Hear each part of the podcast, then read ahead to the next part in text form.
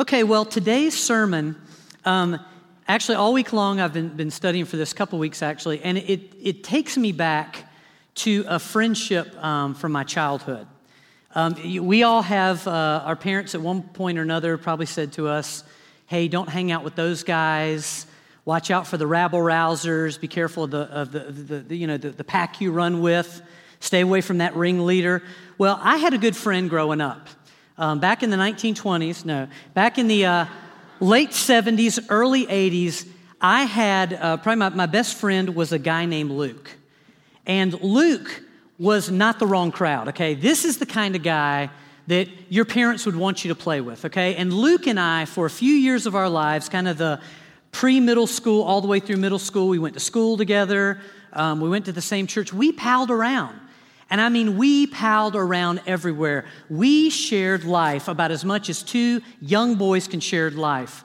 My father owned a sailboat, um, so we went sailing with my dad uh, and, and, mom. Uh, his dad owned a powerboat, and his father was a little bit permissive, so Luke and I took his father's powerboat and we tore up the inlet waterway. You know, we went too fast through no wake zones and water skied. We used to call it hydrosliding. Y'all call it kneeboarding today.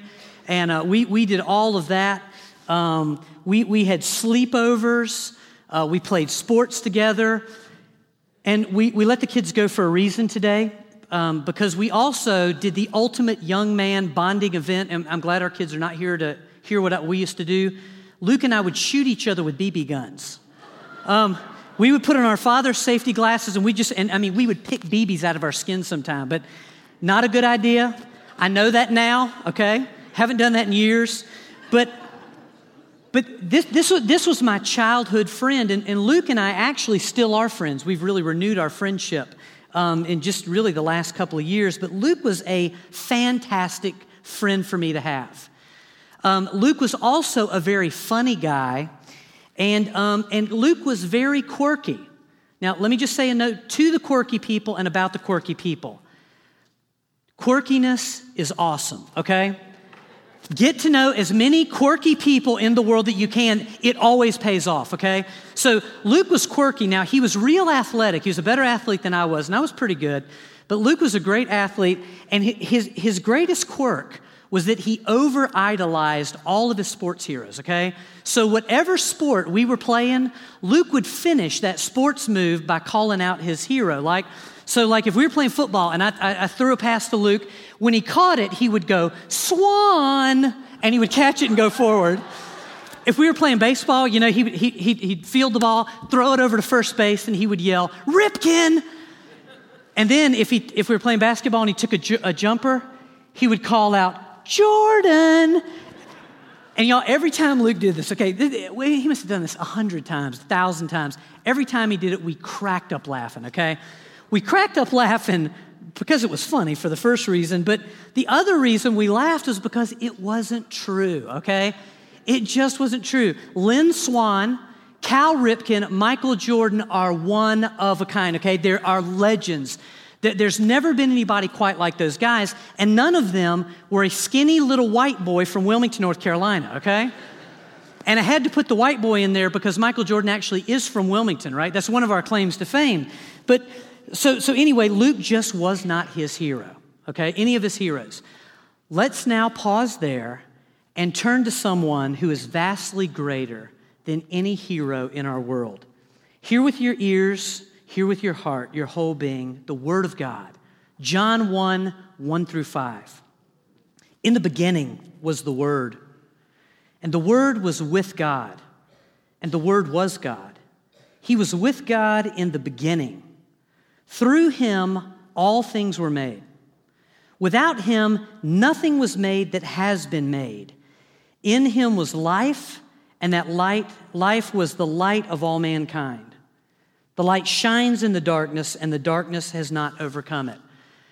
I imagine, okay, for the first reader of John's gospel, I, I, I have always imagined a very comical reaction from the reader back to John, okay? I kind of see the first person who ever got to see this saying, Oh my gosh, John, you finally finished your book about Jesus Christ, right? We've been waiting and waiting and waiting. finally, it's done. Let's read it. And then he unscrolls it and reads, In the beginning, and stops. looks up at John and says, John, I really don't want to start off by being critical, okay? I really don't want to bust your bubble when obviously you've poured a lot into this, but we got a problem with your intro, okay? The problem is this we already have a book of the Bible that starts exactly that way, okay? Everybody's read it or heard about it, and everybody who's heard about it or read it can recite the opening.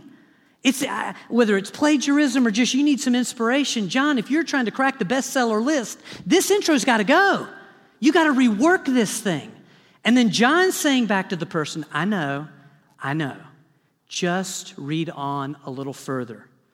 And then the reader putting his head back down and reading. Okay, in the beginning was the Word. The Word was with God, and the Word was God. He was with God. Through him, everything was made. In him was life. I, I, I, I just see the reader looking up at this point, absolutely dumbfounded as their perception, their understanding of the Word of God has just radically been altered. As John moves from the Word of God being a what to a who from sentences and phrases strung together to express thought to an individual.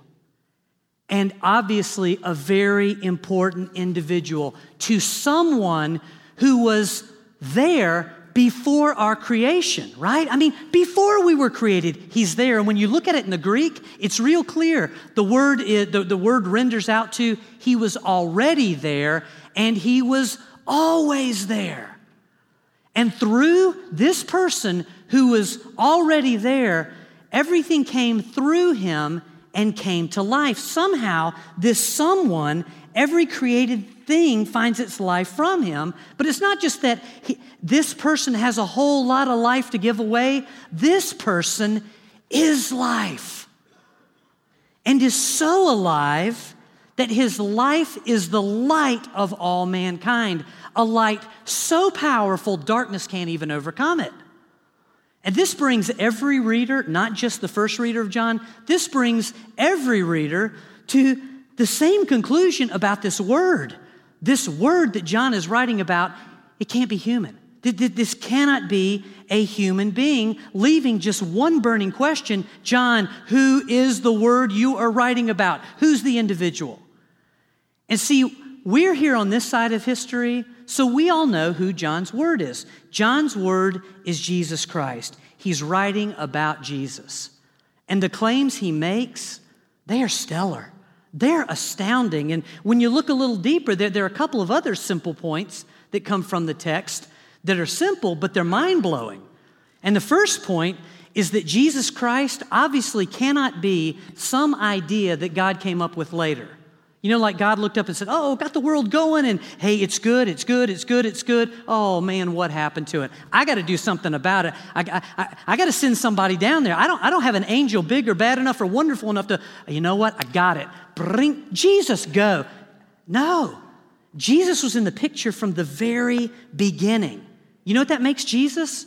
Not only the Word of God, but the very first Word of God. Jesus is the first Word. Amen? Second is this Jesus Christ as the Word of God, well, that means that every word of truth we know about God, it's also true about Jesus. Everything we can ascribe to God, uh, goodness, love, life, everything that we read about Him, it obviously applies to Jesus. And you say, well, well, why is that? Why are we stretching it? No. Verse 1 In the beginning was the Word, the Word was God, the Word is what? The Word is God. I mean, Jesus Christ is God. John is laying that out there right at the very beginning. He's given away the conclusion before we even get to the crucifixion, the cross, anything. Jesus Christ is God. And so, what that means about Jesus is that he is perfect, just like God is. He is perfect in every conceivable way. And so that's why, as we, we read the book of John, you know, if you stick with it and read the whole thing out, you continue to see the same thing over and over again. Jesus Christ is the only one of his kind. He's the only life giver, he's the only light bringer, he's the only Son of God. He's the only King of kings. He's the only Lord of lords. Jesus Christ is the only one who is like this God, perfect in every way. That's Jesus in John 1 1 through 5. Let's go back to my friend Luke for a second. I said a minute ago that while Luke pretended to be his sports heroes, he was not any one of his heroes, right? Okay, let's apply that to us. When we come into this world, and this is a sad truth if you don't know it, but it's a truth, so it'll set you free. When we come into this world, we are not Jesus Christ. None of us is Jesus. None of us is like Jesus. Instead, we are born into a world that is polluted with sin. As soon as we come out, sin is here to greet us, okay? Even before we come out of the womb, though, we have our parents' DNA.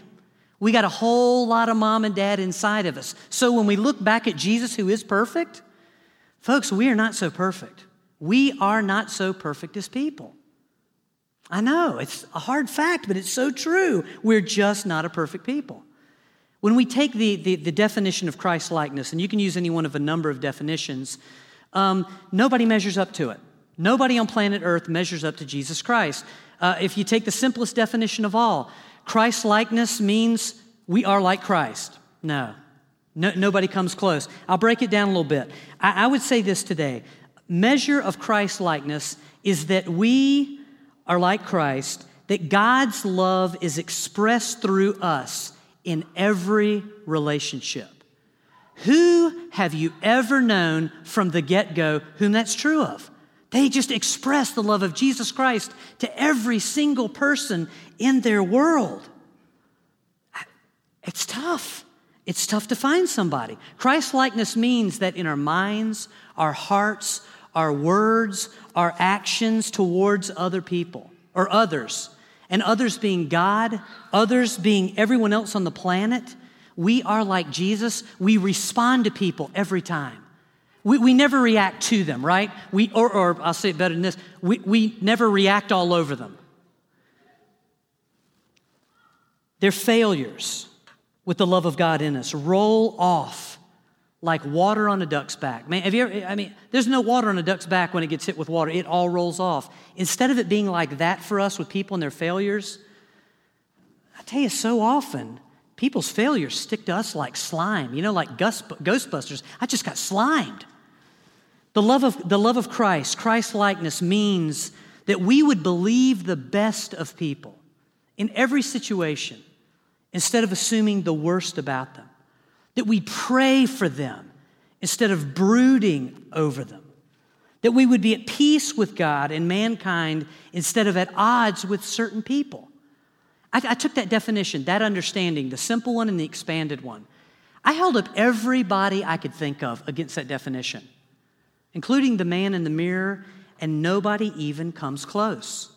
Through natural means, just who we turn out to be when we come out of our parent, uh, out of our mom, through human effort, the best life lived. Nobody comes close to Jesus Christ.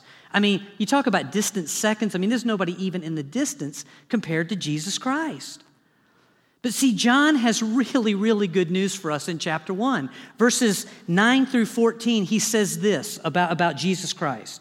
The true light, this first word, the Son of God, the true light that gives light to everyone, was coming to the world the Word of God became flesh and made his dwelling among us. And we have seen his glory the glory of the one and only Son of God who came from the Father, full of grace and truth. And see, that, that's John's good news for people everywhere, in every generation, that will never measure up no matter what they do. The good news is that heaven's King the heavenly Son, S O N or S U N, either way you want to render it, it is rising up over our darkness. Jesus Christ, the first word of God, the Alpha. You know, we talk about alpha dogs. Ooh, that alpha dog. Jesus, the Alpha, the very first word of God. He did not leave us down here like we are. Y'all, that is such good news. Instead, Jesus Christ came down from heaven. He lived among us for a little while 33 years, but all for three of those years, It was full force. And what did he do? He showed us the glory of God. He extended the grace of God to us. He revealed the, the, the, truth of God to us. Jesus offered his light and his life to you and me. And the question is this why would Jesus do that? I mean, why come down here? We messed it up, right? We, we don't measure up, okay? You know, if I mean if we're if this is a Busch Gardens ride, nobody, nobody meets the level. Why come down here? Here's why he came down. Because when you love someone, when you love someone and they're in danger, or they're a danger to themselves, or they're in incredible need, when you love someone and you have the power to end their situation, you have the power to make a difference, you have a power to stop the madness. You got a chance to defeat their enemy. You have that opportunity. What do you do? You do it. Every parent in the room, okay? We got a few parents. Come on, let's see you. Parents, let's play a game, okay? Everybody else, imagine somebody you really love, okay? That, that person's your kid right now, okay? Parents, let's play a pretend game. Imagine for just a second, imagine one of your children. You can only take one into the scene, okay? So pick a kid, pick a child. Imagine that child all alone. There is no one around them, okay? They are all alone and it's very dark around them. They are in harm's way in this pretend scenario, okay? They're in incredible need, all right? Do you see them? Now, suddenly insert yourself into that scene. What are you doing in this moment? Oh man, kid, good luck. Oh gosh, I hope that works out. Golly, that's a bummer. Oh man, I hope the lion doesn't eat you. No, you rush to their aid. You fly to their aid. You do anything that's required. You find, you know, I've heard about people lifting cars. I mean, you're throwing cars and but anything to get to your child.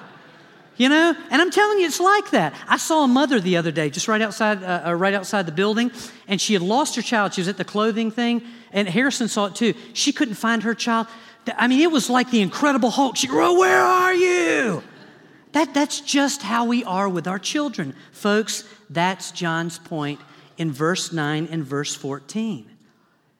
We were down here. It was messed up. Jesus came down in our gross imperfection, in our mess. We caused it all. He came in the midst of our hatred, our anger, our bitterness, our fear. He came into our greed, our self pity our me first selfishness. He came into our self inflicted sin, everything that we had messed up. John said Jesus came down into that and he revealed God to us. He made God known to you and me. And Jesus took light and life and he put it on the table as an offer for every single one of us. John 9 uh, or John chapter 1 is all about rescue mission. Jesus Christ came on a rescue mission, and every one of us are the ones he came to rescue. Now, the irony is this the irony in verse 11 is that when Jesus came back then, some people shielded their eyes. They, they refused right? They refused the light and the life of Jesus Christ. And what's so amazing is that when we read the story, a lot of the people that we think, oh, those guys are ready, those guys want Jesus, all they're talking about is the Messiah, oh, these guys are ready. A lot of people we think would run to Jesus ran away from Jesus. And it's tragic, I know, but if Genesis 3 teaches us anything, it teaches us that mankind can refuse God, and many did. But verse 12 says this Nevertheless, Jesus Christ came for all and all who received him. Everyone who believed in his name, they became children of God. Instead of shielding their eyes, they welcomed the light. They stepped out into it. They uh, just basking in the light of the sun. Everyone who did that became a child of God. And I tell you, when you look back at history, you know, on notable people who were saved, or maybe some notable people you know who didn't make the history book, we got to admit there are a whole lot of people that we would have guessed they would have run away from Jesus. You know, too messed up, too evil, too. Instead, they ran to him. They flew to him and they became children of God. And I tell you, the whole thing, this, this whole chapter, this whole book, it's kind of like a movie, you know, the old, the old tried and true formula of, you know, they're the townspeople. You know, all of the townspeople are in real trouble. Okay, they're up against it. They're pretty much doomed from, from the opening scene, trapped on all sides. There's no conceivable way out. But then at the last minute, what happens? I'm giving you a hint. You know, I don't know why he's, I don't know why he's swinging a rope. Unimagine, but in rides the hero, right? Saves the town, and everybody cheers. You know, th- this is what John is like. Because of sin, because of darkness, y'all, we are up against it. You know, sometimes people say, "Oh, don't preach about sin anymore." What, that, I, I get it, but we got to know the truth. It is deadly. It destroys. You know, I mean, Steve hinted at it earlier in his word. I mean, sin is terrible. We are trapped on all sides because of sin. There is a trap door underneath us. It's creaking. The hinge is breaking. We're going to go down. We're done for. There's no way out. We are doomed. Only God can save us. And He does. And He does. God does. Jesus Christ rides in and sets everyone free. All who believe in Him. They go from spiritual orphans, spiritual outcasts, spiritual prisoners to children of God. And the movie ends with everybody cheering. Guess what? Yeah, you can go ahead and clap if you want to. Um, I think Palm Sunday captures that moment best of all. I, I, I think if you want to understand what is Palm Sunday all about, just consider John chapter 1, consider the rest of the book. It is a picturesque celebration of the light, the life, the goodness, the joy, and the love of God just riding into town. Let me read it to you Luke 19. I won't read the whole thing because Mark read some. Verses 28 through 31, 31 through, uh, 35 through 40. Jesus went up to Jerusalem as he approached Bethphage and Bethany at the Mount of Olives. He sent two of his disciples, saying to them, Go into the village ahead of you, and as you enter it, you will find a colt there which very important, no one has ever ridden. Untie it and bring it here. If anyone asks you, why are you untying it, say, the Lord needs it. And I'm sorry, I'm just a silly person. I always imagine the disciples going, okay, Jesus, but then what do we say to the cops who respond to the 911 call because we just stole this guy's livestock? Nevertheless, verse 35. I know. Uh, I have a lot, I, I enjoy reading scripture. I just think it's wonderful. They brought it to Jesus, threw their cloaks on the colt and put him on it. As Jesus went along, people, and these really are his disciples and followers, because there are a lot of people in the crowd, but those who followed him threw their cloaks on the road. When he came to where the road goes down the Mount of Olives, the whole crowd of disciples began loudly and joyfully to begin to praise God for all the miracles they've seen. Blessed is this King, the King who comes in the name of the Lord, peace in heaven, glory in the highest. Some of the Pharisees in the crowd said to Jesus, Teacher, rebuke your disciples. Translation Jesus, shut these people up. Jesus replied, I tell you, if they keep quiet, the very stones will cry out at the coming of the King of Kings, the Lord of Lords, the Son of God to his people. Isn't that great?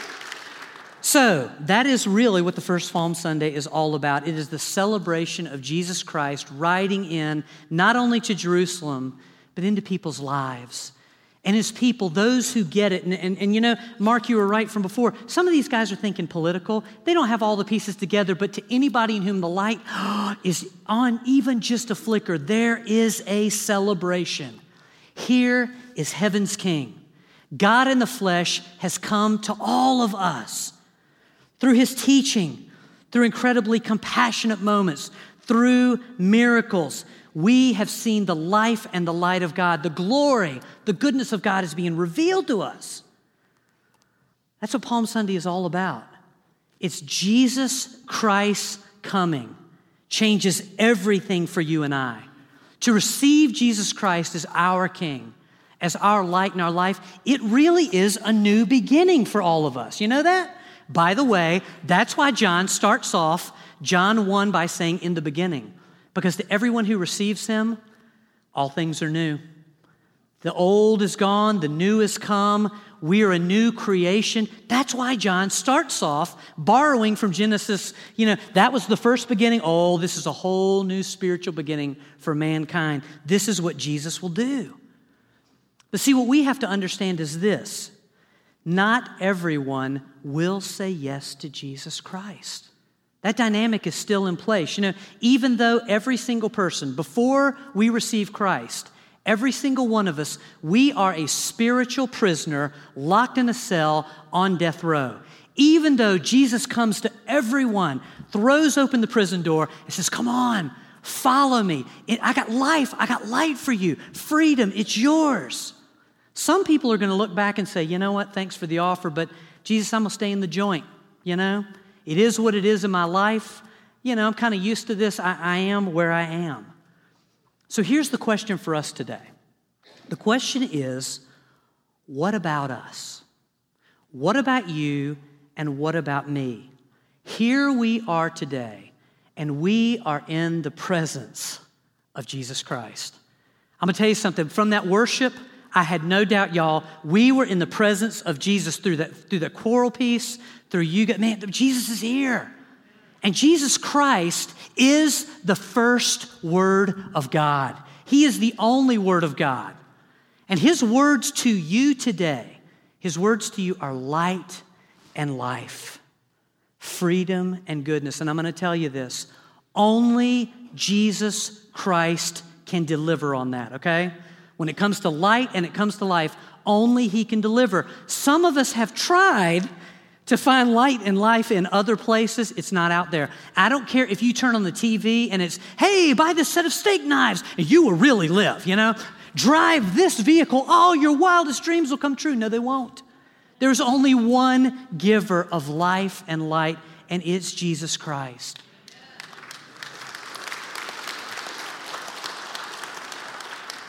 So listen, if you have never put your trust in him, to, eh, him before, will you today? Today is your day of salvation. Palm Sunday. Could it be any classier than to accept Jesus Christ on Palm Sunday? I submit that it could not, okay? But t- is your day. Experience, move beyond words on a page into a relationship with the living Word of God. Others of us in the room have accepted Jesus Christ. We've experienced what I just wrote about, and we'd say, you know what, it is true. But I tell you what happens to a lot of us as we follow, as we walk with Christ, as we attend church. Sometimes we wander away from the light. And we might say, man, my whole life, in every area of my life, I've wandered away even though I'm here. Or maybe just in some areas of my life, I've wandered away from the light. Well, I got a news flash for you, and it's for me too. Spiritually, you and I are like houseplants. You know that? Without constant light, we wither and we die. Today is a beautiful, wonderful day to just come back to the light. Lord, in Jesus' name, as your people move through Holy Week, may they experience the holiness of their loving Heavenly Father in their lives. Father, we just celebrate your life, your light, your cleansing, your newness in us as we move to the cross and an empty tomb next week. God, glorify yourself through your people. Bless them in Jesus' name, richly and abundantly, in the name of Christ. Amen.